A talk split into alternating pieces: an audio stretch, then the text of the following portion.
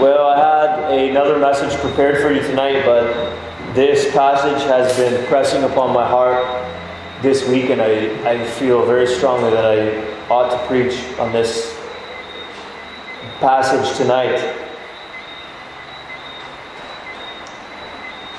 We're taking a break from our Old Covenant series, and we were intending to do so anyway, as we finished our study of the Old Covenant calendar last week, and then I'm going on vacation until September. There was no point starting another little sub series in our Old Covenant study. So tonight is just a standalone sermon here in Second Chronicles chapter 20. And it's an amazing story, as I just read from Second Chronicles 20, verses 1 to 30. What we see in this passage is a great army coming up against Judah. And we know that it wasn't a number coming up against Judah that Judah could easily handle themselves. The desperation with which they pray shows that they, they did not view this as something that they could manage. They did not view this as something that they could handle. And so the report comes in a great multitude is coming against you from Edom, from beyond the sea. Behold, they are in Hazazon Tamar, that is En Gedi. Then Jehoshaphat, who was the king, was afraid. This was something that they could not manage, something that they could not handle. And Judah assembled. Or pardon me. Then, then Jehoshaphat was afraid. Listen, and set his face to seek the Lord. And proclaimed a fast throughout all Judah. And Judah assembled to seek help from the Lord. From all the cities of Judah, they came to seek the Lord. Some of you know that I like the sport of mixed martial arts. You may know the three letters UFC better than you know the three letters MMA. MMA is the sport, mixed martial arts. UFC is the most prominent, well known league which facilitates that sport. All right? I watch UFC, but I'm not as big a fan of the league as I am of the sport. The reason I'm not such a big fan of the league is they use sex to market their league with scantily clad women. They reward rather than punish their athletes who conduct themselves in ungodly ways during interviews. If someone in Major League Baseball or soccer or football or whatever else were to conduct themselves carrying on and saying the kinds of things that fighters say in interviews, they would be fined, suspended for a few games, and so on and so forth. But the UFC just allows it, first of all, and in fact, even incentivizes it by giving the fighters a bigger share of the paycheck when the pay per view ratings go up, and the pay per view ratings go up when the guys conduct themselves like this. So I'm not a big fan of the way the UFC does business. All right, I don't condone everything about the UFC, but I think the sport, combat sports, is legitimate. It's, in fact, an analogy that even the Apostle Paul draws from when he talks about wrestling, when he talks about boxing. He's talking about early combat sports. And in MMA, if a guy gets punched or kicked very hard and finds himself kind of reeling, they say he got rocked. And he's not quite out of the fight yet, but he's, he's a little wobbly. What he has to do in training and in preparing to fight is train and shape his instincts to do the right thing, in that sort of situation. If the average person gets rocked like that in some kind of street fight, they're probably just done for. There's no coming back. But when one of these professional athletes who has trained and prepared for just a moment as this gets rocked, you can't count them out just yet. They may have prepared their instincts in such a way so as to weather the storm and get through it and somehow salvage a victory. What we see in this passage before us tonight in 2 Chronicles 20 is an instinct worth training ourselves to emulate. When this great multitude comes up against Jehoshaphat, and we read that Jehoshaphat was afraid, what's the very next thing that we read? Verse 3 Then Jehoshaphat was afraid and set his face to seek the Lord. When Jehoshaphat was wobbly, when Jehoshaphat was rocked, what was the first thing Jehoshaphat did? He set his face to seek the Lord. This was a man who responded instinctually, intuitively, the right way. The way that he ought to have, the way that he should have. As soon as he got afraid, as soon as he came up on a situation that he couldn't handle, the first thing that he did was set his face to seek the Lord. He proclaims a fast, and the whole nation assembles to seek help from the Lord. And Jehoshaphat prays. Let me read the prayer in its entirety again. O Lord God of our fathers, are you not God in heaven? You rule over all the kingdoms of the nations. In your hand are power and might, so that none is able to withstand you. He rehearses who God is. Then he says, Did you not, our God, drive out the inhabitants of this land before your people Israel and give it forever to the descendants of Abraham your friend? He rehearses God's promises. And they have lived in it and have built for you in it a sanctuary for your name, saying, If disaster comes upon us, the sword, judgment, or pestilence, or famine, we will stand before this house and before you, for your name is in this house, and cry out to you in our affliction. And you will hear and save. He rehearses God's attachment of himself to his people, and the fact that God's name is wrapped up in how his people fare. The glory of God's name is at stake. And now, behold, the men of Ammon and Moab and Mount Seir, whom you would not let Israel invade when they came from the land of Egypt, whom they avoided and did not destroy.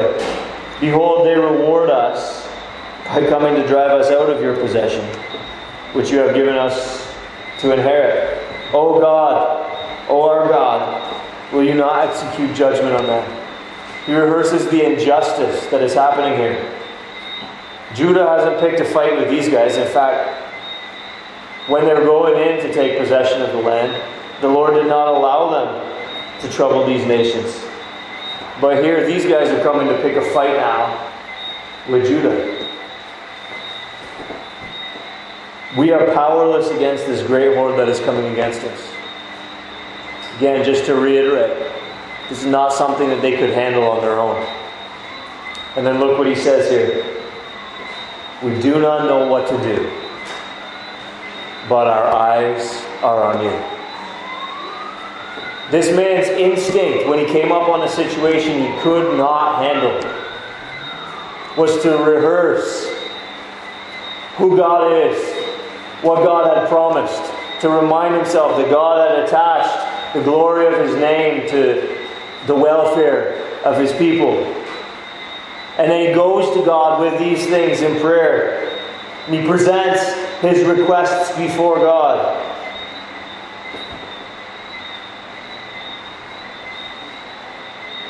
And he asks God to intervene on his behalf and on behalf of the nation over which he is king. And he admits, we do not know what to do. He doesn't come bringing suggestions to the table. He doesn't come with 75% of a solution and saying, Lord, I need some help filling in the blanks here. I've got a response plan, but there's a few little details I haven't yet been able to work out. Can you help me with this? He comes to the Lord desperate. We do not know what to do, but our eyes are on you. This is an instinct worth training ourselves to emulate. So that when we find ourselves in a situation that we simply cannot handle, our first instinct is to set our face to seek the Lord. To rehearse who God is, with the promises He's made, to remind us that God has attached the glory of His name to our welfare, and to present our requests to Him in prayer. And what a great phrase to memorize from the Bible. We do not know what to do, but our eyes are on you. You're probably going to come up on such disorienting, painful, difficult circumstances in your life at some point that these words would come in real handy. Lord, I don't know what to do, but my eyes are on you. Or if you're called to lead in prayer publicly in a situation like this, or to, to lead or to shepherd someone else, or to sit with them and minister to them as they go through something, you might, you might use that same word, we. We do not know what to do. But our eyes are on you. We see in this passage that the Lord fought this battle on behalf of Judah. We see that the Lord set an ambush against this great horde. It caused them to fight amongst themselves and just destroy one another. We see that when Judah couldn't come through for, their, for themselves and for their own sake, when they couldn't deliver themselves, the Lord delivered them. If you're familiar with your Bibles, you know full well that this is not an isolated incident. You know full well, if you're familiar with your Bibles, that there are lots and lots of times when the people of God could not deliver themselves, and God came through for them. And you know full well, if you're familiar with your Bibles, that that is the ultimate story of the Bible. That there was a problem that we couldn't deliver ourselves from which is that we are sinners, guilty and miserable, as the old confessions and catechisms put it. Fallen in Adam, are liable to God's wrath, not even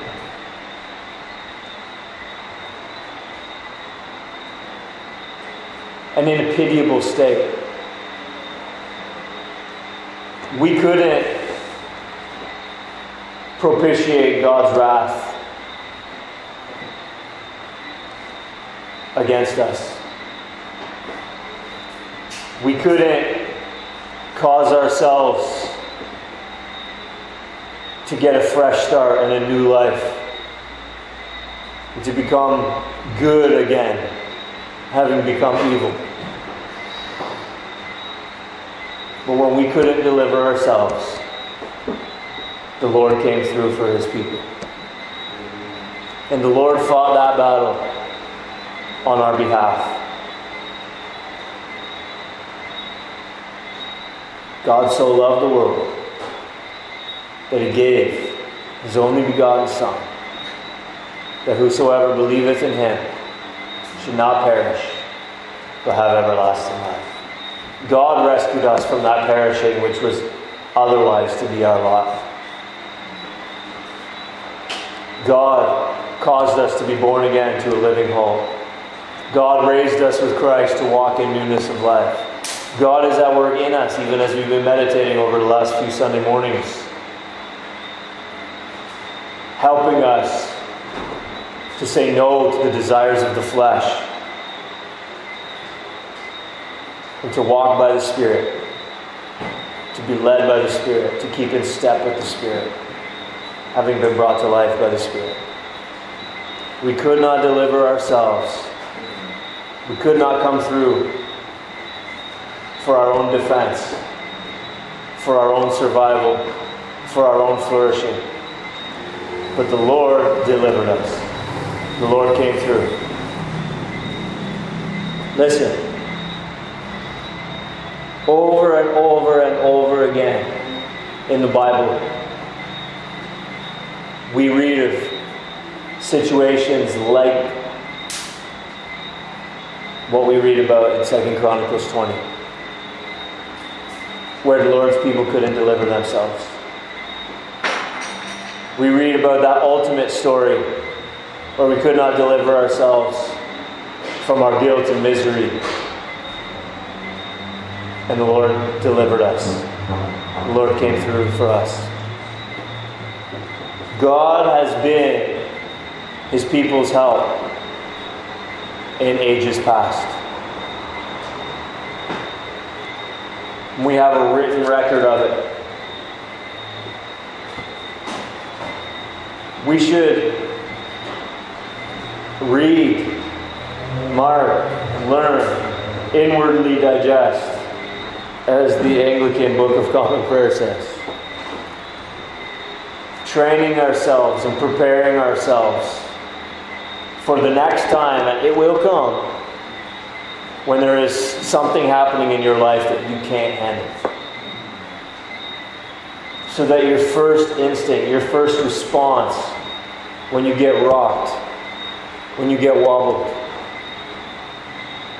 when you become afraid, will be to set your face to seek the Lord. To cry out to Him in prayer, rehearsing who He is what He's promised, reminding yourself that His glory is wrapped up in the way that He cares for you and follows through on His commitment to you. You might even cry out to Him these exact words Oh Lord, I don't know what to do, but my eyes are on you. Oh God, our help in ages past, our hope for years to come. Be thou our guide while life shall last, and our eternal home. Prepare yourself to take this disposition, to respond with this instinct.